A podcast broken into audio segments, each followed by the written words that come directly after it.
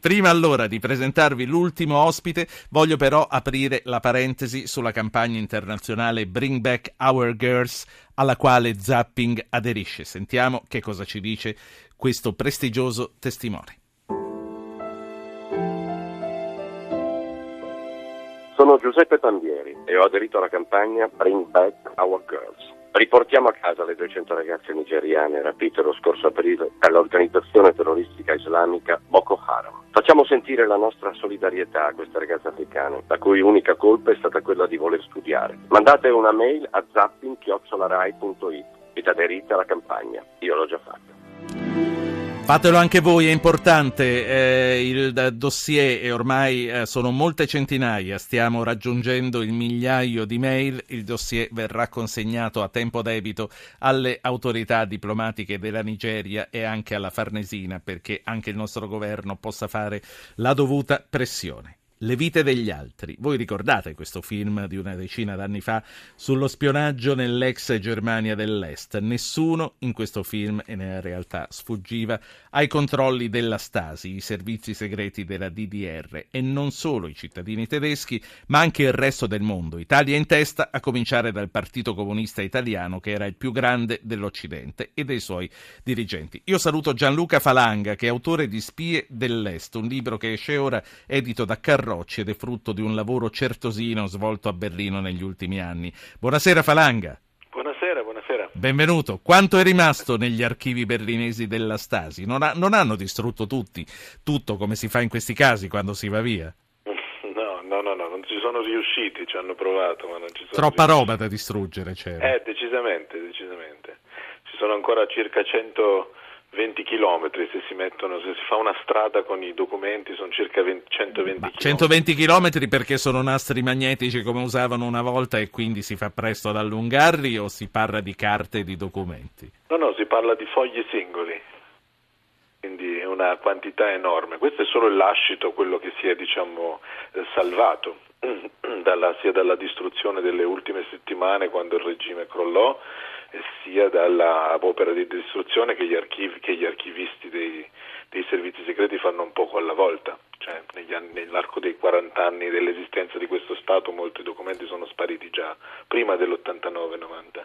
Eh, fa, Falanga, a noi interessa sapere quello che c'era sull'Italia e le voglio chiedere prima di tutto, controllare l'Italia non spettava ad altri nel panorama dei paesi satelliti di Mosca? Sì, praticamente all'interno del patto di Varsavia esisteva una, una sorta di accordo un po' diciamo neanche scritto e formulato ufficialmente che divideva i paesi occidentali in aree di, di interesse per cui poi sia le forze militari sia quelle della sicurezza o comunque dell'intelligence si spartivano un pochettino. Sì. Noi a chi eravamo stati assegnati? Ma tendenzialmente la parte diciamo, politica rientrava nelle competenze dei cechi e dei bulgari, mentre la parte più diciamo, del Vaticano, per esempio, rientrava nelle, nelle, nelle operazioni dell'Ungheria. Però la DDR non poteva sottrarsi dal, dal, dal volere sapere che cosa succedeva in Italia.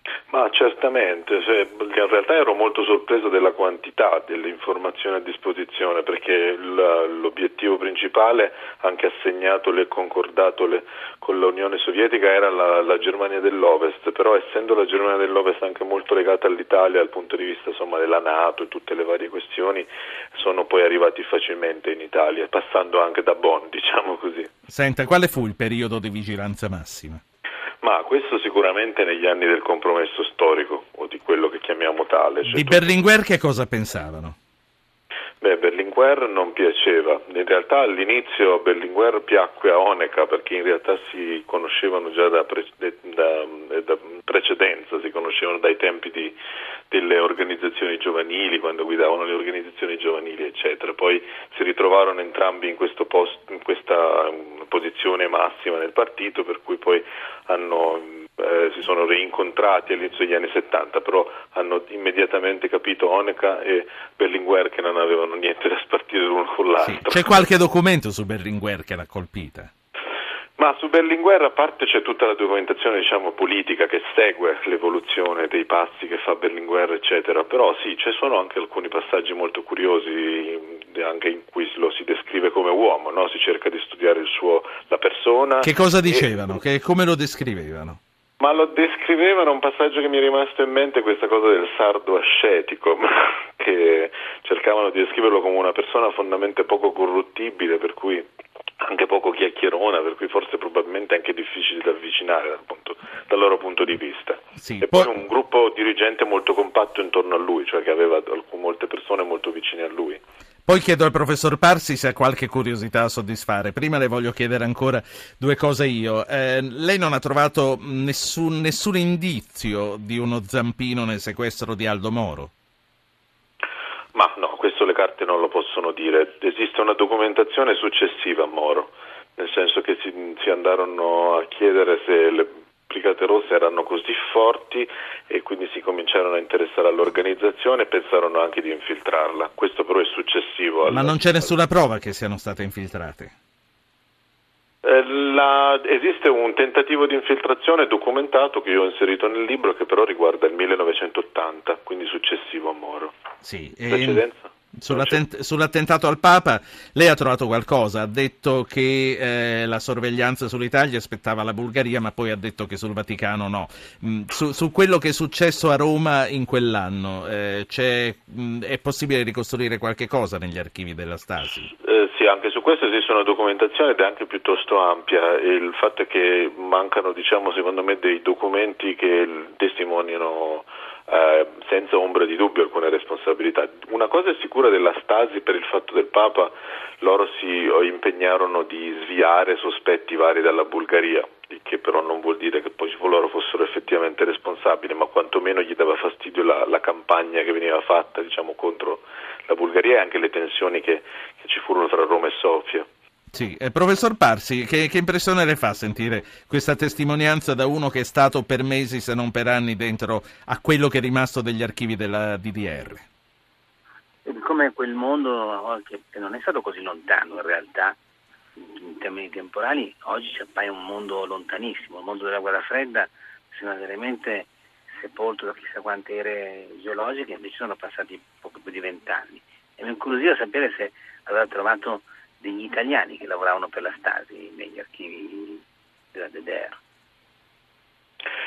Posso rispondere? Eh certo. Devo rispondere. Eh, la ricostruzione delle spie, nel senso delle identità vere e proprie, è un processo molto complesso, per cui eh, sono riuscito a ricostruire delle strutture senza arrivare ai nomi, nomi e cognomi e in alcuni casi anche a individuare delle persone.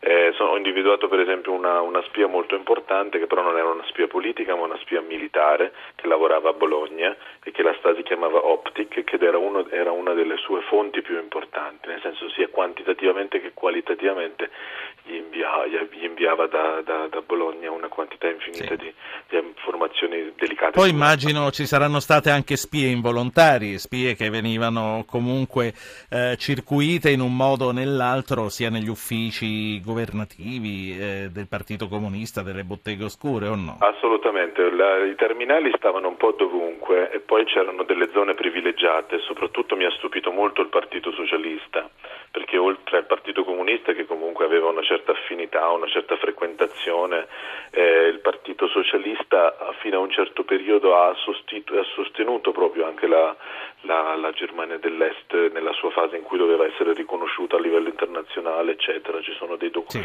dei documenti che testimoniano proprio dei contatti che vanno anche oltre soltanto la, la pura persona che fornisce informazioni senza sapere a chi le dà.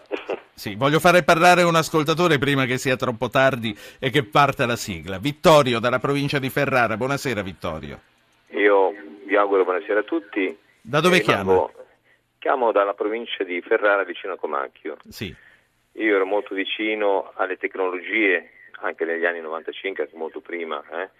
Però rimango stupefatto da, dal, dal, problema che nel 95 volli fare un'indagine di inquinamento nel Basso Ferrarese. Mi servì di un'azienda di Milano che mi mise in contatto con un satellite sovietico.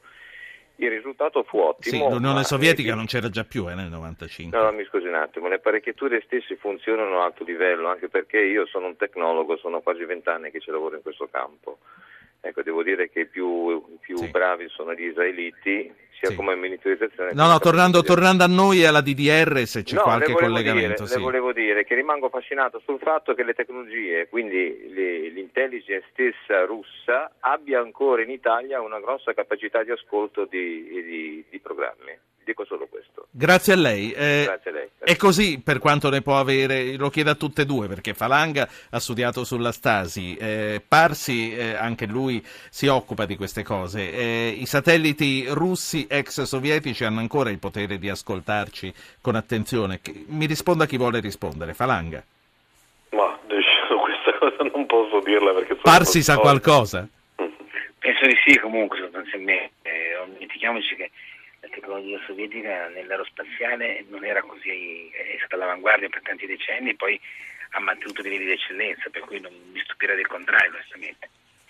Sì, eh, sentite l'ultima, l'ultima, cosa che vorrei chiedere, non vorrei che mi sfuggisse. Eh, eh, Parsi eh, Falanga le ha chiesto chi erano le spie italiane, io sono interessato anche a sapere chi erano i sorvegliati speciali in Italia da parte della DDR sorvegliati speciali, c'erano, ripeto, strutture di partito che interessavano. Per esempio interessavano alcune correnti della democrazia cristiana oppure alcune parti del Partito Comunista che lavoravano in un certo modo per seguirne l'evoluzione sostanzialmente. Sì, lei ci ha parlato di Berlinguer, ma lei ha trovato prove in questi documenti che ci fossero altri nomi che magari abbiamo seguito eh, nella loro evoluzione politica e che abbiamo le prove che venissero controllati? Ma di sicuro non so dire, non so se controllate la parola giusta, ma sicuramente sono stati dietro ad Andreotti per moltissimo tempo. Che cosa ha trovato qualcosa di scritto su Andreotti? Sì, tantissimi rapporti, tantissime analisi della sua azione politica, tantissimi studi sui suoi colloga- collegamenti con, eh, e anche vari affari, per esempio la Stasi conosceva l'esistenza di Gladio, sì, prima, prima che eh, appunto venisse a, alla luce della ribalta alla fine degli anni 80 in Italia. Eh, mi rimangono gli ultimi secondi. Professor Parsi, c'è qualcosa da aggiungere per quanto la riguarda? No, direi che sarebbe curioso sapere se anche il presidente Napolitano è stato seguito a lungo da, dalla Stasi. Falanga. Ci da... sono stati molti colloqui, sì, anche con lui. Quindi attraverso, hanno... attraverso personaggi intermedi, diciamo così. Senta, ma poi la rete dello spionaggio come si svolgeva? Immagino intorno all'ambasciata di Berlino Est a Roma. Questo era un grosso centro, la chiamavano la residentura, che è praticamente un concetto sovietico che vuol dire base operativa. Abbiamo, abbiamo visto la serie televisiva The Americans, quindi sappiamo che, che, che cos'era la residentura, ma cose come racconta The Americans c'erano in Italia. Ma esistevano dei, dei, degli intermediari, intermediari coi partiti, intermediari istituzionali, persone che si presentavano come esponenti dei, dei, ministeri vari e che poi in realtà non erano tali o facevano una doppia vita. Sì, parlavo di cellule in sonno, vabbè, ma ormai è partita la, la sigla. C'erano eh, agenti che non si rivelavano in quanto tali, sì. Certo. Beh, certamente lavoravano come diplomatici, per esempio, senza dire chi erano, oppure Ma... dei commercianti, oppure dei, dei, delle persone. La saluto, Gianluca Falanga, autore di Spie dell'Est, Carracci editore. Saluto anche a lei, professor Parsi, direttore della serie dell'Università Cattolica di Milano. Qui si conclude Zapping, in redazione Francesca Librandi e Giovanni Benedetti. Il coordinamento tecnico è di Vittorio Bulgherini, la regia di Anna Posillipo. Chi vi parla è Ruggero Po. L'appuntamento è a domani sera, sempre alle 19 19.35 circa. Fra poco, dopo Ascolta Si fa sera, ci sarà eh, Zona Cesarini con le cronache dello sport. A domani.